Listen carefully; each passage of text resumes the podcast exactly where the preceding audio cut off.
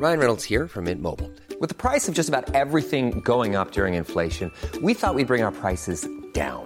So to help us, we brought in a reverse auctioneer, which is apparently a thing. Mint Mobile Unlimited Premium Wireless. How to get 30, 30, how to get 30, how to get 20, 20, 20, how to get 20, 20, how to get 15, 15, 15, 15, just $15 a month? Sold! Give it a try at mintmobile.com/switch. $45 up front for 3 months plus taxes and fees. Promo rate for new customers for limited time. Unlimited more than 40 gigabytes per month. Slows full terms at mintmobile.com. I'm going to start this episode by playing you some data. This is how big my hands are.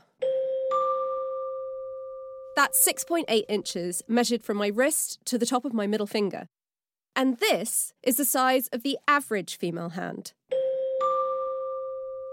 Sounds pretty similar, doesn't it? That's because the average female hand size is also 6.8 inches. Now, let's hear what the average man's hand sounds like. That's a bit of a bigger interval. In fact, the average male hand is 7.6 inches, which is almost an inch bigger. And this difference in size is a bit of an issue for women. Because as I explored in my book, Invisible Women, the world has been generally designed for male bodies, and that includes male hands, which means that all sorts of things, from hand tools to handles to bottles to smartphones, are just too big for women. Which, speaking as a woman, is kind of annoying. So, in this episode, we're going to look at why it matters that the male hand is seen as a neutral, universal hand. And we're going to do that by looking at pianos.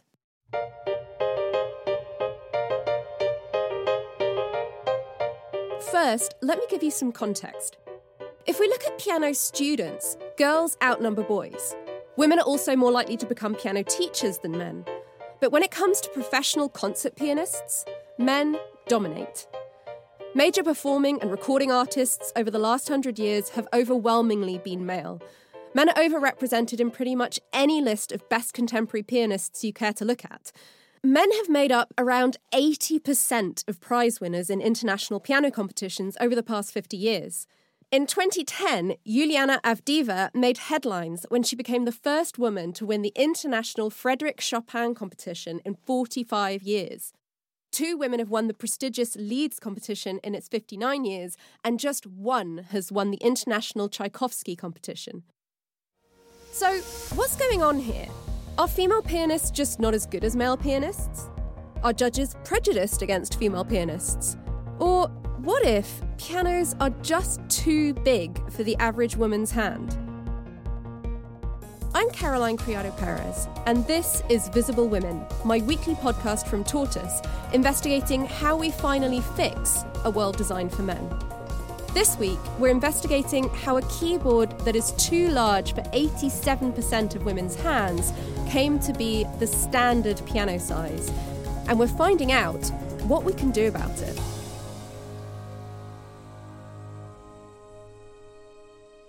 I know that there are much bigger problems facing humanity than whether we have multiple piano sizes, safety, basic healthcare, things like that. But the arts are important too. This is Tiffany Goff. It just seems like such an enormous oversight to leave out more than half of the population from an activity like making music that gives human life so much meaning. That's my big soapbox, my little soapbox. You probably won't be surprised to hear that Tiffany's a musician. I play the piano, I'm a composer, and I teach piano ages 4 to 18. I was a composer with the Cleveland Playhouse for a few seasons, and I scored several of their shows. I first came across her in a YouTube video she recorded in 2013. Suddenly very nervous. Okay. In the video, she walks into someone's house and sits down at their piano. Wait a minute.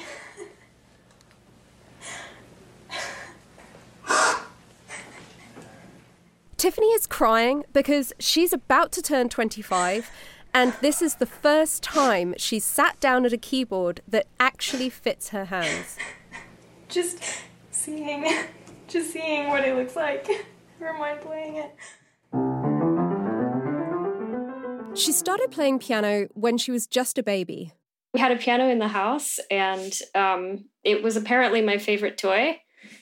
My parents couldn't get me away from it. My mother had apparently gotten real tired of holding me at the piano. I wanted to be there a solid hour every day, even as a baby. I just loved the sound, you know. My father's solution was to bring a high chair home that they could just, you know, plop me in and leave me there and go do their thing for about an hour. Come back when I was done. Her obsession with the piano continued as she got older. But as she improved and began to play more ambitious pieces, Tiffany started running into difficulties. Yeah, so I remember a lot of frustration, honestly. And it was in part due to the fact that I was developing musically a lot faster than I was developing as a pianist. Tiffany was coming up against the limits of her hands. I can reach some ninths. So when we talk about someone having small hands, a pianist having small hands, generally we're talking about small hands for a pianist. So this would be pretty much a minimum of a tenth. For someone who plays at a high level, I can reach some ninths. A study from 2015 found that the average female pianist's hand span, that's the measurement between your thumb and fifth finger, is 7.9 inches, while the average male hand span is 8.9 inches. On a standard keyboard, a ninth, that's a stretch of 9 white notes, is also 7.9 inches, as in it's the full hand span of the average female pianist. A tenth is 8.8 inches. So it's not really surprising that one study found that over 80% of female pianists can barely stretch to a tenth at all, and the same number can't play a ninth without serious discomfort. By the way, some people call digital pianos keyboards, but when I say keyboard, what I'm referring to is the black and white keys on any piano, digital or otherwise. Like many pianists with female-sized hands, Tiffany has found ways around the mismatch between the size of her hands and the size of the keyboard. It wasn't something that was talked about a whole lot. It was just sort of taken as a matter of course, you know, by my teachers, that we would need to negotiate the space of the instrument, that we would need to be judicious in the repertoire that we chose, that there would be a lot of fudging and rearranging of notes, maybe dropping a few. You have to come up with some very creative gymnastics for your hands to negotiate certain passages. And that was just how I played. It was while Tiffany was studying at the Cleveland Institute of Music that she first heard about pianos with differently sized keyboards. I knew that there were a couple of concert pianists who had pianos custom built with narrow keys, and I had vaguely heard of this company, Steinbuhler, in the US, that was manufacturing keyboards. Together with pianist Christopher Donison, David Steinbuhler has developed a method for retrofitting acoustic pianos with keyboards that have narrower keys. This is more complicated than it sounds, because when you hit a key on an acoustic piano, the sound is made by a hammer hitting strings. And when you start moving the keys around, they can get out of sync with the strings. So you need to do some clever engineering to make it all work. This isn't an issue in digital keyboards because the sound is produced, well, digitally. There are no hammers to hit. An octave on a standard keyboard, so that's a stretch of 8 white notes, is 6.5 inches. Steinbuhler can retrofit keyboards that range from a 6-inch octave all the way down to a 4-inch octave developed for children. I think I only made the decision to go visit after having trouble with a couple of performances. I was just struggling a little bit and starting to suspect that maybe a different instrument would resolve a lot of my issues. So Tiffany decided to drive from Cleveland, Ohio, to a town called Titusville in the next state over. It's a little town in Pennsylvania. It was a nice little road trip, and I went to David's home, David Steinbuhler, to play his piano. He has a gorgeous grand piano with multiple size keyboards, and he picked the one correctly. He correctly picked the size that he thought I would like. As soon as she put her hands on the keyboard, Tiffany felt different.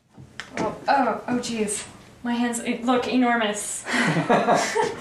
I think the reason why I got so emotional just looking at my hands on the keys for the first time was seeing the disparity between what my hands looked like on the keys in my head. And, you know, the way they look in my head is the way everyone else's hands look on the keyboard, you know, very natural and no tension, versus what I was seeing on the big pianos. And when I played David's piano for the first time, that disparity just kind of dissolved. And how did that feel, seeing that disparity dissolve? Yeah, it was completely overwhelming. I don't have another word for it. It was a very important moment in my life. So did you play a piece or two or three? Did you play some pieces? Or seven, where I sat there the entire day. I got a motel and came back the next day. Oh, wow. Yeah. I'm getting this instrument the second I saw it. I didn't even touch it yet. I knew that this was going to be my instrument. It took her a couple of years to actually get hold of one, though. At the moment, these keyboards still have to be made by hand, so they don't come cheap, and there's a long wait time. But then Tiffany had a stroke of luck.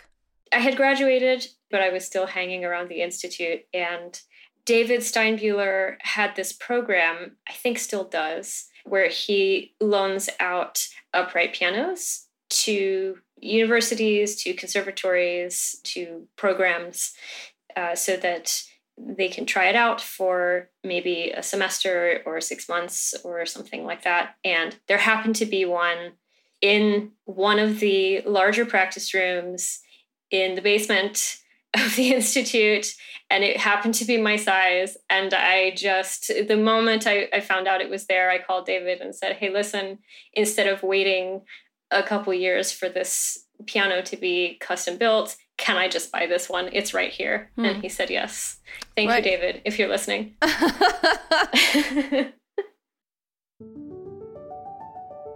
This exchange with Tiffany got me thinking. I only knew about pianos with narrower keyboards from researching my book, Invisible Women. Loads of pianists I've spoken to just have no idea these pianos exist at all. This conservatoire loan programme seemed to be a brilliant solution, addressing both the accessibility and the awareness issue at a single stroke. I got on the phone with producer Hannah. It was time for a Visible Women intervention. I did think it was really interesting that Tiffany said that the DS Foundation was loaning these pianos to conservatoires. Like, it seems like quite a nice thing to do to make sure that these pianos are getting out in the world. Yeah, and I think also, you know, a really useful way of kind of spreading the word. So I think it'd be really interesting to find out, do any British conservatoires have any of these pianos? And if they don't, would they accept a loan? You know, would they be kind enough to accept? And if they don't want one, why not? Like, who would say no to a free piano? I wouldn't say no to a free piano. If it's free and they just have to pay for shipping, then they might as well try it. Right, like there doesn't seem to be a downside here to me. Yeah, and a keyboard that might make them better musicians. Isn't that what conservatoires are for? Right. Exactly, Hannah, exactly. So I know there's Trinity and Guildhall and a few in London. Yeah, so I think there's also the Royal Northern College of Music, and there's one in Wales. I really hope the conservatoires will be up for this, because Tiffany's experience suggests that it's well worth trying to solve this problem. There are a lot of benefits to playing these instruments. Physical and mental, but also musical. The travel distance between the keys is smaller. That means that you can play faster. There's less wasted movement, so less fatigue, greater stamina, decrease in the potential for pain, decrease in the potential for injury. The small keys have meant that I can learn quickly. I'm not constantly being derailed by errors. Sight reading happens very smoothly. I can, you know, memorize music in a fraction of the time. This is how music should be done, you know, and is done by people with large hands. There shouldn't be a whole bunch of roadblocks in your way. The big thing for me, besides the mental thing, is the musical thing. I have a much greater range of repertoire available to me, orders of magnitude greater. But the biggest impact has been on her work as a composer.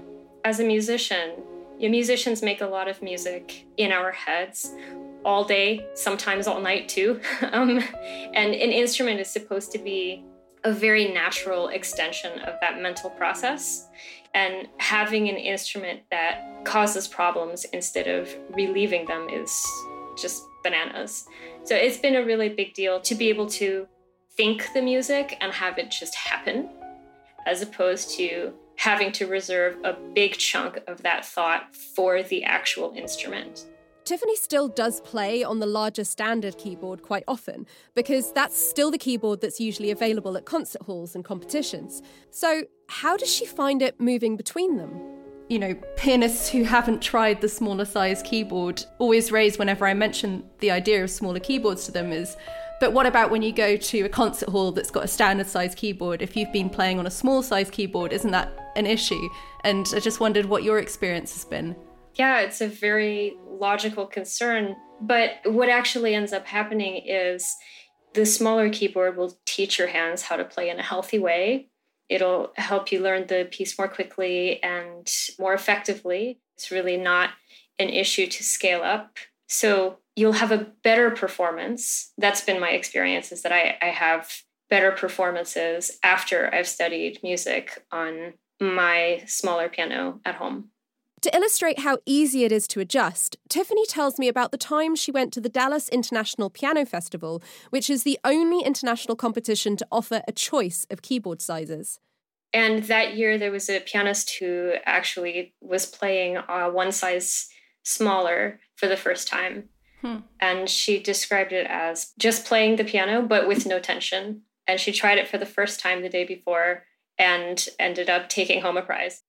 It seems pretty clear to me that the piano world's insistence on having a single size of keyboard to cater to the entire spectrum of human hands is kind of ludicrous, especially since there is a proven alternative.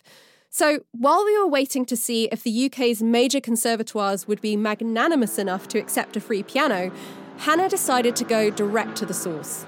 So I'm just in the Yamaha piano store in Soho, and you can probably hear a guy tuning something up in the background. I just asked them if they ever sell any pianos with narrower keys. I spoke to the guy who's doing the tuning and someone who's on the sales team, and they were both kind of like, no, what's that? Which I thought was really interesting. It really seems like it's not a commonly known about thing, even amongst, you know, piano professionals. So how did we end up here, with seemingly enormous-handed men the only ones truly being catered for? When did the piano first evolve? You know, do we know when the first piano was made? Yes, it's really at the end of the 17th century, which is, although the dates which everybody would give you is 1709, which is a little bit later. But that's when the description of it was then, but obviously it was made. This is Dr. Geoffrey Govier. I am a professor of the fortepiano at the Royal College of Music, and I play the fortepiano. And what the fortepiano is really any version of the piano that exists from its origins up until the modern piano. Fortepiano literally means loud, soft in Italian. And the significance of it was that you could play loudly and quietly just by the difference in the touch that you apply to the keyboard, unlike a harpsichord where you'd have to engage various registers in order to be able to get more volume. This ability to easily move from loud to quiet became really important towards the end of the 18th century. Because that's the point when music has this move towards the classical period, which contrasts loud and quiet sections within the same movement. And therefore the need to be able to move from loud to quiet becomes much more essential. Geoffrey explains that when fortepianos first emerged, the keyboards were not at all standardised. They were incredibly variable, and so the notion of having one exactly the same as everybody else's would be completely ridiculous. I mean, it would just be absurd. But of course, nowadays, that is very much not the case. And did keyboard sizes vary? They varied in many ways, actually, yes. They varied in terms of the stretch, which is, of course, the major issue for people playing the modern piano today. But also, the bit of the white note in front of the black notes, you know what I mean? It was quite a bit shorter, actually, a lot of the time. So that's one thing. The other thing is the notes were rounded on the side, so sliding up and between them was much easier, certainly in the 18th century.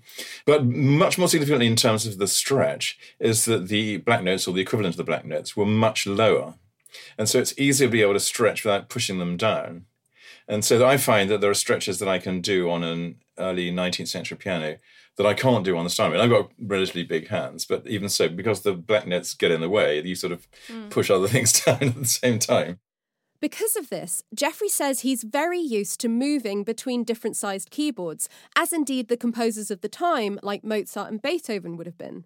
So you're switching between the two. Do you have any difficulty with that when you're playing pieces? Do you find your fingers are in the wrong place or anything? Well, actually, funny enough, that's the one thing that is not a problem, actually. I mean, because the instruments historically were very variable in terms of the keyboard size, altering to the keyboard size is not a problem because you just are used to it just adjusting to whatever the instrument size is. What we now think of as the piano, the standard modern piano, started to emerge around the mid to late 1800s. And it becomes completely recognisable as being a modern piano from the late 1860s.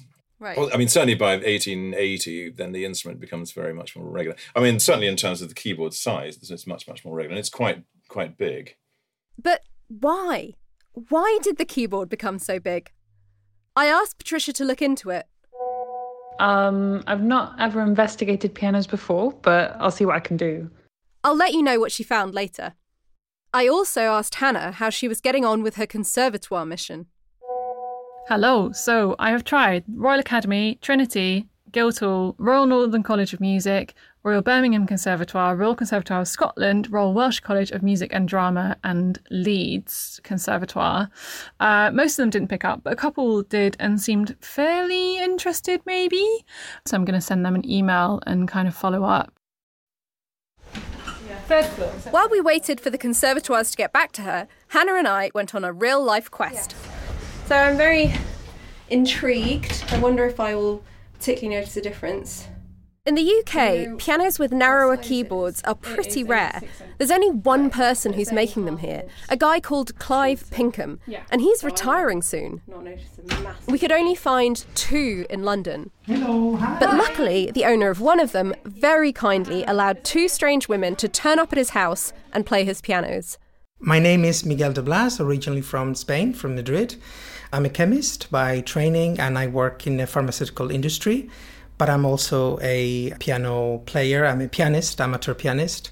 I'm very passionate. Miguel tells us that when he was younger, he dreamed of being a professional musician.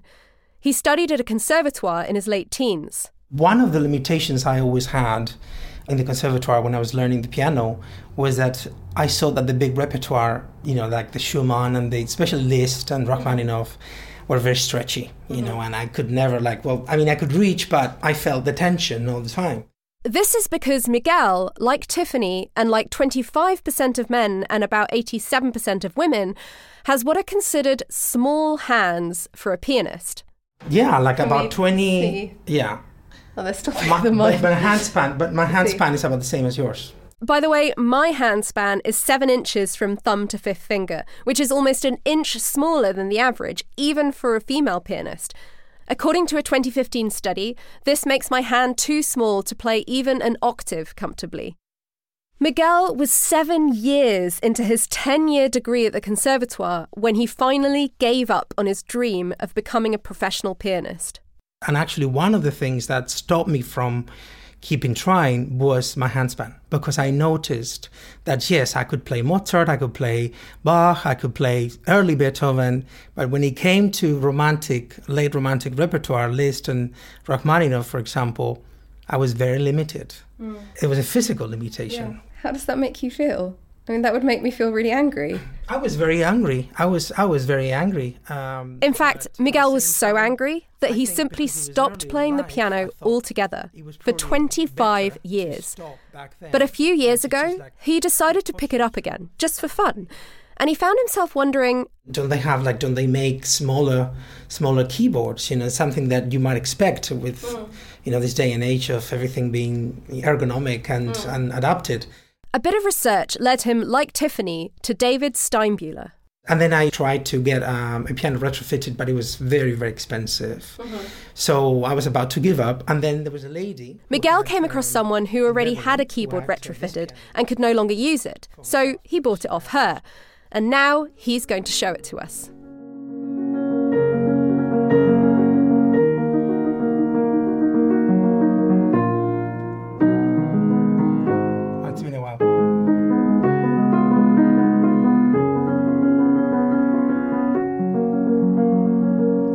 You can have the chord inside your hand, whereas when you play on the standard one... Miguel swivels round to try the same piece on the standard keyboard.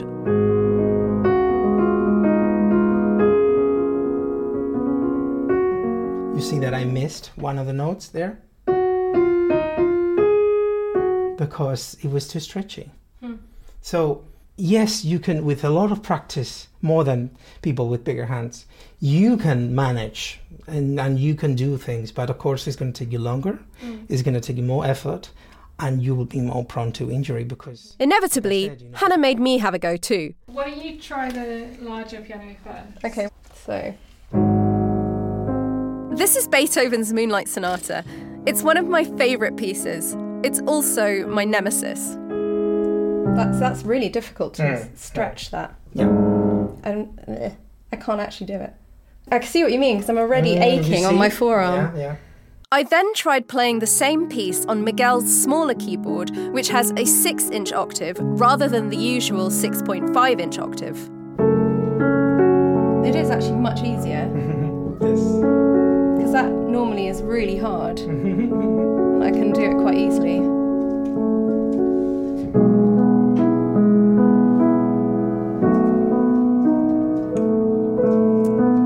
God. So that was the chord that I was just really struggling with, and I can play it. It's still a stretch, but I can play it like pretty easily. Sorry. The thing that's so odd about all this is that the so-called standard size keyboard is actually oversized for really the majority of players, whereas the narrower keyboard I've just been playing on is arguably a more universal size. So this is like the happy medium, isn't it? And maybe some concert halls that are huge could offer the oversized keyboard, which is what's currently the standard keyboard, and then a tiny keyboard, which is the 5.5. But actually the 6 is the one that fits most people, irrespective of, you know, not irrespective of hand size, but, you know, the spectrum of hand sizes. I agree. And I think this should be the standard keyboard. I think so, and it's completely feasible from a technical point of view. Like... I decided to check in with Patricia to see how she'd got on with getting to the bottom of how this oversized keyboard came to be the standard size keyboard. So, from what I understand, 1700s pianos had quite small keys. Yeah. Because they were sort of carried over from organs and clavichords. And then in the mid to late 19th century, pianos did get bigger. I've written down 5 different theories for why that happened, and some of them overlap. One is the development of a new kind of way of making the sound, which was cross-stringing. That takes up more space within the piano, so they got a bit bigger, and you need bigger keys in order to accommodate that. The most important one probably, or the one that feels most realistic to me, is that they needed them to go from domestic piano playing, you know, often meant by women, middle and upper-class women in particular, to concert hall piano recitals, which became big at the time. And then when you get to recitals, concert halls, that's all men. Yeah, that's really interesting. So there are theories that that's why the piano's got bigger as well. Most experts kind of aren't sure about that, but I think it's definitely an interesting element of it all. Yeah, I mean, I think that's a pretty compelling argument, right? That like, that if it was mainly men playing and needing to play this big sound, that they catered to them. So that all brings us to Franz Liszt, who's that Hungarian composer. Lots of people have complained to us that they can't play his tunes because of how big his hands were.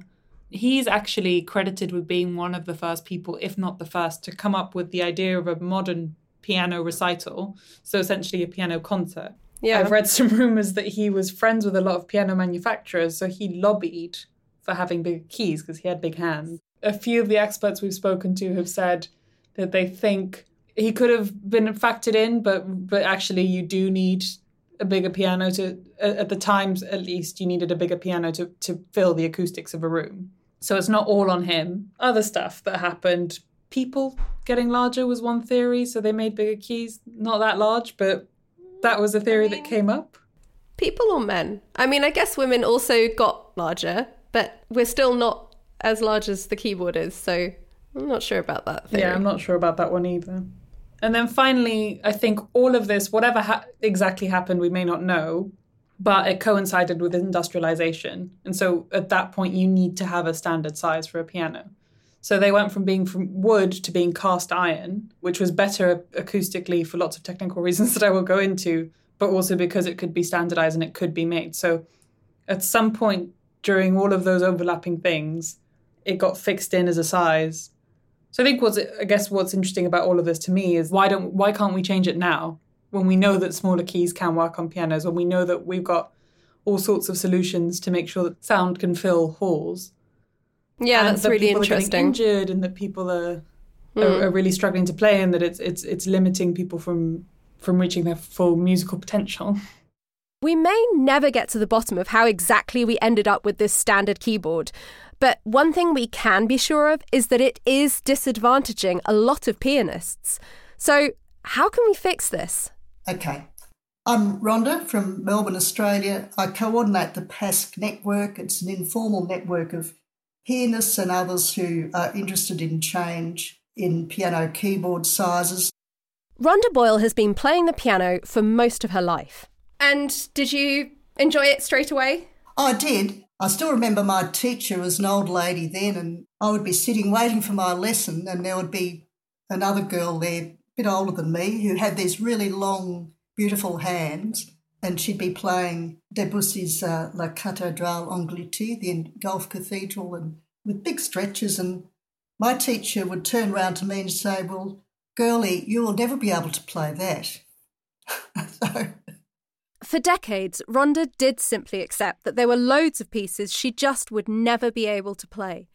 But about 15 years ago, she was doing some research online about tips for pianists with small hands, and she came across David Steinbuhler, the man who makes the narrow keyboards. She knew straight away that she wanted one of these pianos with narrow keys, and eventually she managed to get hold of one. So how did it feel playing the narrower keyboard for the first time? Well... quite amazing, obviously. But Rhonda couldn't stop thinking about all the other pianists who could benefit from a narrower keyboard, who probably didn't even know such a thing existed. And so, like all Visible Women heroines, she started collecting data. And in fact, nearly all the data you've heard in this episode so far has been from her research. That started really 2009, doing research, and that I think I ended up doing 4 different papers. Rhonda took her data to a conference, and there she met a piano teacher called Erica Booker. They decided to team up.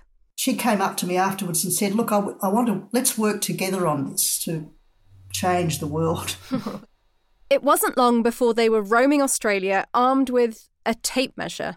Basically, for about 2 years, we were collecting data from wherever we could. Any pianist we'd meet at all these conferences and seminars, or if we'd been out for dinner and you'd meet a pianist, I'd have a tape measure in my handbag and I'd get the data.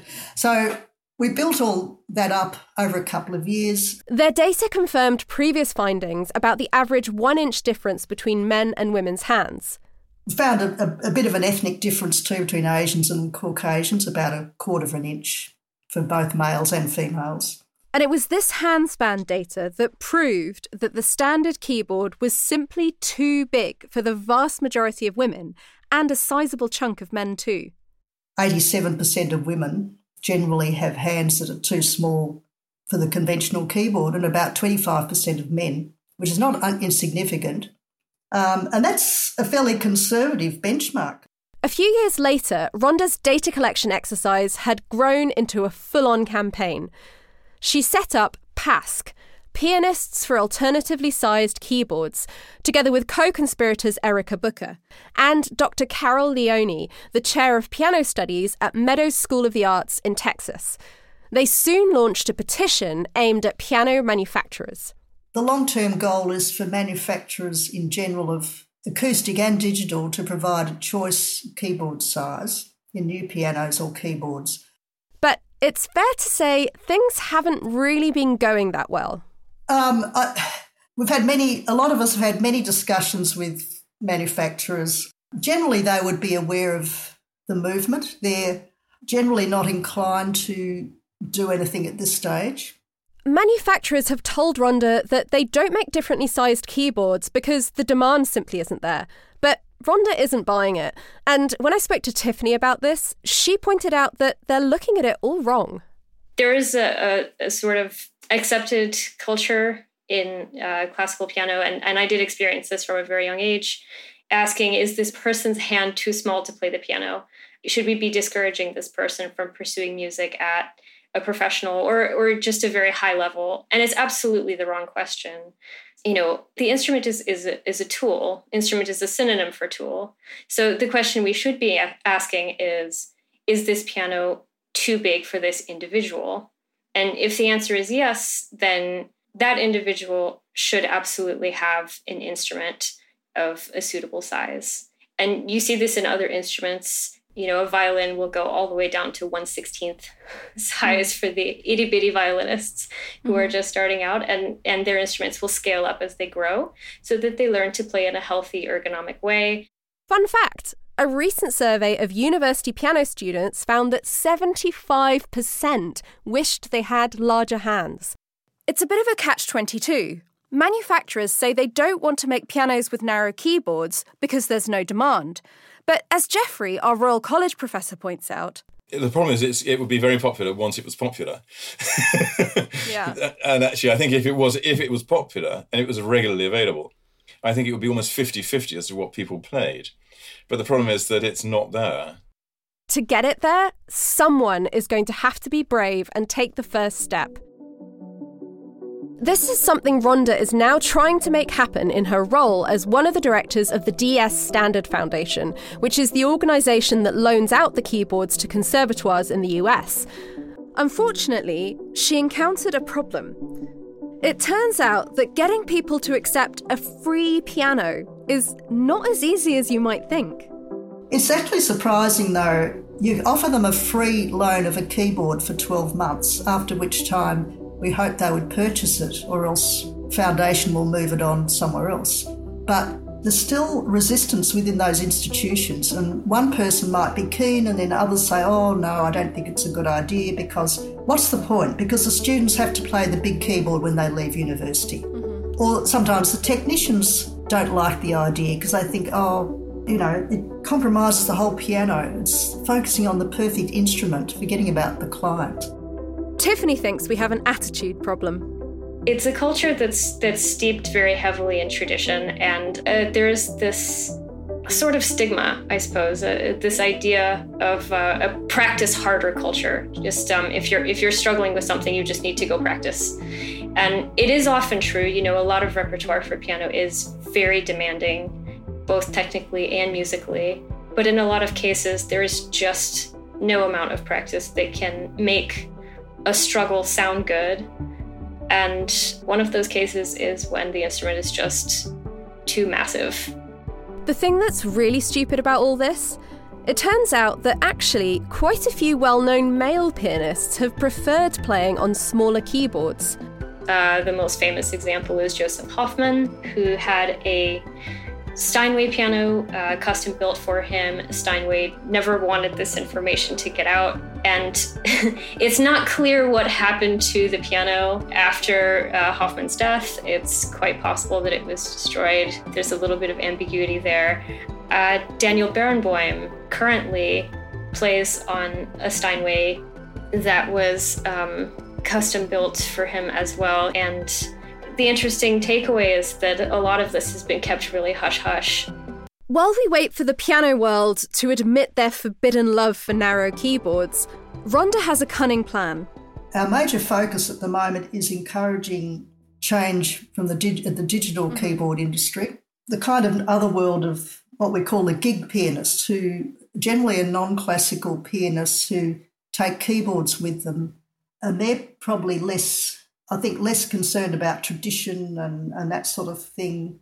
Do you feel optimistic? Do you feel that things are progressing? Have you got momentum, or is it still a really uphill struggle? Overall, I think there is momentum, and things can just change suddenly, you know. But I can't predict how long it'll take. But you only need one fairly big company to get involved, and then that will kind of change everything, I think. I just hope I see some, you know, more concrete change in my lifetime, basically. And finally, how did Hannah get on? Is there a piano with small keys currently winging its way to one of the UK's top music conservatoires? Hiya. So I got in touch with 10 or 11, I think, of the biggest conservatoires around the UK. Quite a few of them just didn't pick up the phone or didn't reply to my emails, which was a shame. But of the ones that did reply, the Royal Conservatoire of Scotland said on the phone that they were sort of interested, but they were worried about swapping between the older, you know, standard size keyboards and a new keyboard, which obviously I was like, it's not a problem. But they weren't sure. The Royal Welsh College of Music and Dance got back to me and said, oh, we actually have a specific contract with Steinway, so we can only have a limited number of non-Steinway pianos, which I thought was interesting. And then they said, as all of our students give performances on full-size concert instruments, it would be of limited value within the department for anyone to spend time practicing on an instrument with smaller keys. Which, I mean, they need to listen to this podcast, really, don't they, to fully grasp that that is not a problem. The Royal College of Music, where Geoffrey works, said, you know, thank you for your email and for the offer. Regrettably, we do not feel that this is a viable option for us.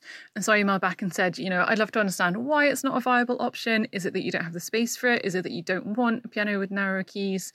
But they did not reply to me, sadly. So that's a grand total of 0 UK conservatoires taking us up on the offer of a free piano. Or is it?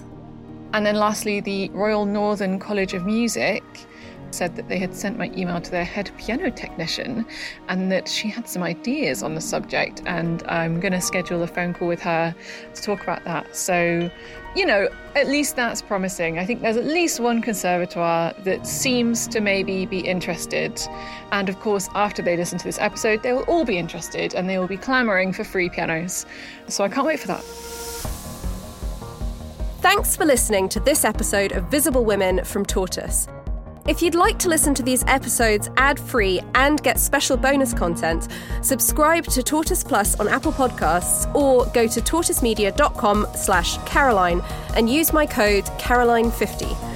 This episode was written and produced by me, Caroline Criado-Perez, alongside Hannah Varrell and Patricia Clark. The executive producer is Basha Cummings.